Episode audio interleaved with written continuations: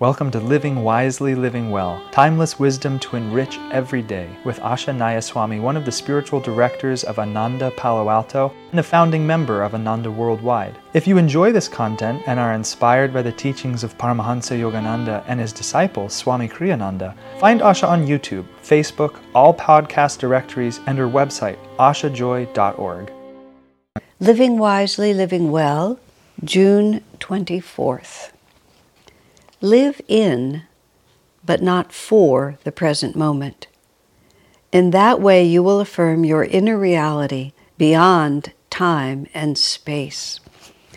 I've been contemplating something which is, it, it, it, it sounds almost like a cliche, but these, these things become cliches because they have a profound truth that can be repeated over and over again and applied to many circumstances.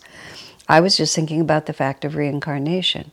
Now, in the understanding of of Sanatan Dharma, of that which is, that Paramahansa Yogananda brought, Swami trained me in. I have lived deeply and truly for the last 50, more than 50 years.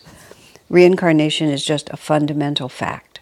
It's not like anything odd or anything like that. I remember an amusing time in, uh, it would have been the early 70s, when our guest retreat was located at what is now the meditation retreat uh, in, in Nevada County near um, near Ananda Village, and it's uh, it was six miles up up the road, and three of those miles were across this barren area that had been hydraulically mined more than a hundred years ago, and it was just gravel and rock for three miles back this road to extremely remote place. The meditation retreat still to this day is extremely remote, fabulously remote. But that was where all our guest programs were, and I was. Uh, on the retreat staff, and I often led classes and retreats up there. And somehow, some young man in the 70s had hitchhiked to the community because he was interested in community. He was interested, he was much more interested in community than he was in spirituality, but it was all blended together. And as it happened, I gave him a ride, and I, I didn't have a car, so I don't know whose car I had, but I had somebody's car and I was driving up to the meditation retreat. I gave the class and I gave the man a ride back to the road. And I had talked about reincarnation in the class, just very freely and comfortably as I do. And when we were in the middle of the most barren part of the road, the, home, the ride back home, and I felt like he chose it. He chose the most barren place where there would be no chance of being overheard, no possibility that anyone was listening. And he sort of leaned over and said, All that stuff you were talking about, do you really believe it? just like that. it was like, you know, it's just you and me. We can uh, we can let our guard down. You can be frank with me at this point. and I was amused rather than insulted. And I said, well, you know what? Actually, I do. I really do believe it. And I explained to him how I came to the belief because I was raised in America and I, I was I lived in El Paso, Texas till I was 15 years old, which is not exactly a hotbed of new thought. At least certainly from 1947 to whatever um, 1960 or so when I did live there, it was not a super progressive place. I don't know what it is now. And then, you know, when I was 18, I was introduced to all of this. Never, I don't, I can't recall the concept of reincarnation ever entering my world, although it's impossible to imagine I could have lived 18 years without ever hearing about it, but it just wasn't part of it. But as soon as it was presented to me, it just made so much sense. But I'm never one to just take things, I always have to think it through. And so what I did was I started looking at the world as if reincarnation were a fact. And what I found was it was if I used it as a as, as a theory to explain away what was otherwise very hard to understand, it just kept fitting more than any other explanation. I mean, just start of the enormous inequity in, in, in people's birth. Just like people are born in all sorts of different circumstances, you know, different countries, different economic conditions, um, different levels of affection or, or disaffection, different levels of health, even gender, um, uh, just all these different things. Where does it come from? Why is it? Why is it that someone has a great affinity from childhood for music and someone else is a math wizard before they're six or can, can speak, speak, learn many languages and learn them easily? Just uh, so many different things about us. What to speak then of as life progresses, all the different things that happen. Now, of course, reincarnation is also an extraordinarily demanding teaching. But I just kept trying it out. I kept pasting it over the experiences. I would meet people, one, one person in particular. I, I met this person. Within 15 minutes, there was, there was a lifetime friendship. And at this point in my life, it is, it's still there.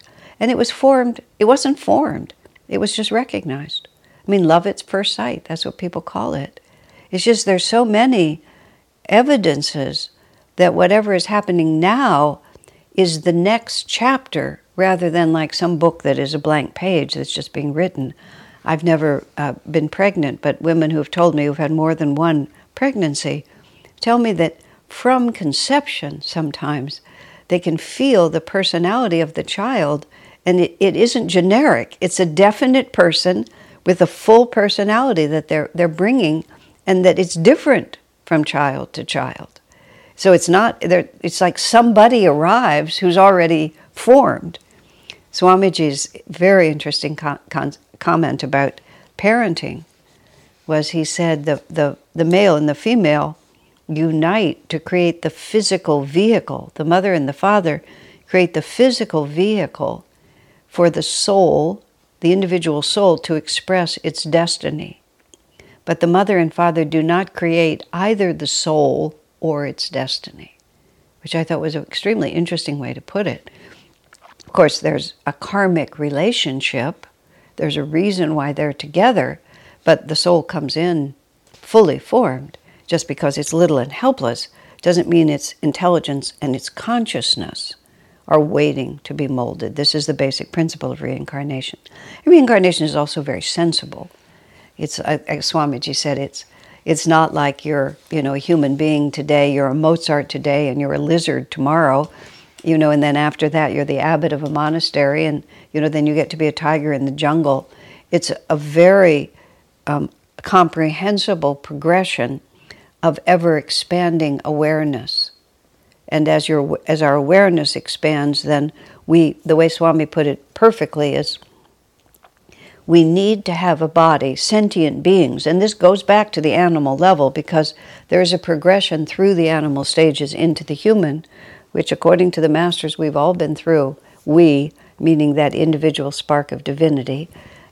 On the animal level, animals lack the egoic self awareness to be able to contemplate their circumstances and make informed decisions about how to influence their circumstances. That doesn't mean that your dog or your cat, because any animal that is in close, continuous contact with humans is very far up the evolutionary scale of animals, because association with humans means that their consciousness is getting close to shifting.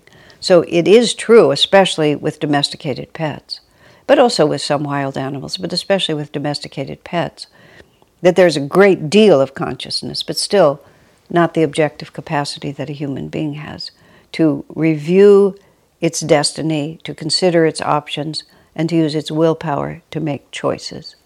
So there's a continuous awareness of where happiness comes from and what causes suffering and we keep making choices about that. That's what reincarnation is. Reincarnation is the opportunity ultimately to, to discover how to have perfect bliss, which is called God realization. So it's a whole story in itself. So then, here, when Swami says, live in but not for the moment, so that you will affirm your inner reality beyond time and space. That inner reality, the Sanskrit word for it is the jiva. There is an I, there is an, a, a differentiated individual spark of divinity, which is exactly the same, which is manifested from the same infinite substance, but yet is recognizably its own individuality. And that entity is called the jiva. Um, it's the bubble in the ocean. And the bubble can merge into the ocean, but it's still a bubble in the ocean. Um, that's the best I can say it because I can't, I, I don't perceive it from realization. But there is an identifiable, recognizable, continuous I through all of our incarnations, the jiva that we are. And that's why you can do past life regression, or people can um, read your aura, psychics can tell you, and they can tell you, you know, exact things that happened to you. That's why I could meet someone, and in 15 minutes, we just picked up where we left off. And, you know, have gone through this whole incarnation with that connection completely intact. And once this incarnation is over, pres- presumably, we'll see each other again. I have no doubt that we'll see each other again. I mean, there's many people that I will see again. When I saw Swami Kriyananda, I recognized him. I recognized him in about 10 seconds, if that. He walked into the room and it was like, there, there he is. It was more like, there it is. There is the consciousness that I've been looking for. And I, I'm seeing it manifested. It was completely it was completely intuitive and it was completely resuming something that self evidently had been in place for a very, very, very long time. Who knows how long? So, what Swami is suggesting to us here is that the jiva moves in and out of these uh, incarnations. When we die, that individuality goes, it exits the material, but it doesn't cease to exist. Death does not when we die, the bubble does not merge into the ocean because our sense of separateness actually has three dimensions, which is material, energetic, and, and causal, thought form. It's thought, energy, and, and material manifestation. And we can dissolve the material manifestation, but we don't immediately transcend all the other two levels and then merge into the spirit. We just move to the energy definition of ourselves. And mostly, for a long time, people just oscillate between energy and matter, energy and matter. That's what heaven is, and also hell for that matter, which is a vibration of energy that matches our um, consciousness. And very evil people, when we leave, they leave this world. Well, it's not quite as simple as that because even evil people are many different things. But gradually, over time, karma catches up with us, and whatever we've inflicted, uh, without compassion. We have to learn compassion for what we've inflicted, and generally, the way we learn that is that we receive what we gave and we begin to understand what we did. And then remorse sets in, and then gradual transformation. This is how we learn. But what Swami is suggesting when we live in but not for the moment, see, this is understanding.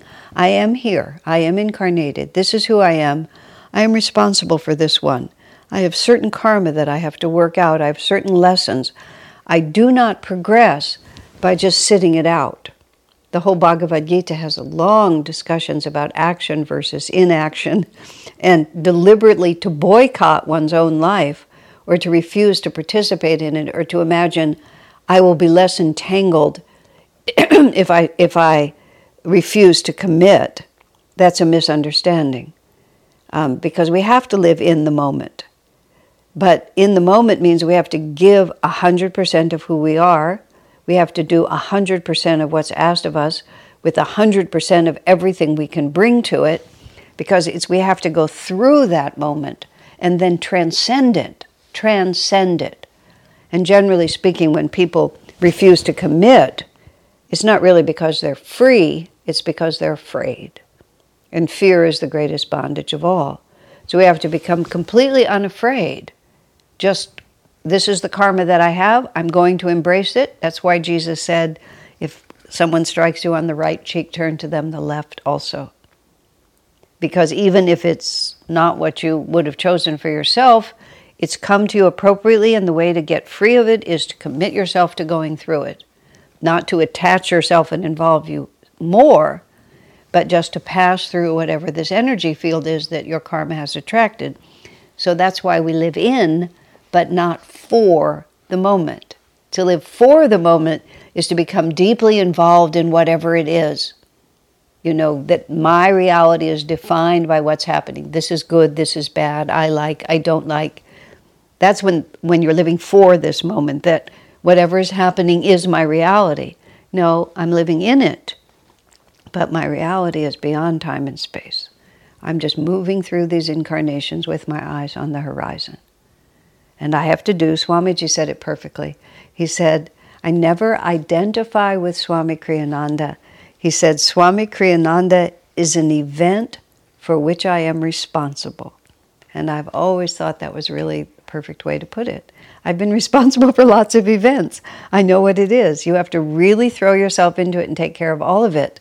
But you never make the, the, the mistake of thinking that this is me. This is just something I've been asked to do. This is how we should feel about our whole life. Be in the moment, do what's asked for, but what we live for is a higher reality. So Swami says, live in, but not for, the present moment. In that way, you will affirm your inner reality beyond time and space. God bless you, my friends. Our work is made possible by inspired listeners, so if you feel to support Asha, you can make a one time donation or, for unique members only content, subscribe through Patreon. Blessings and thank you.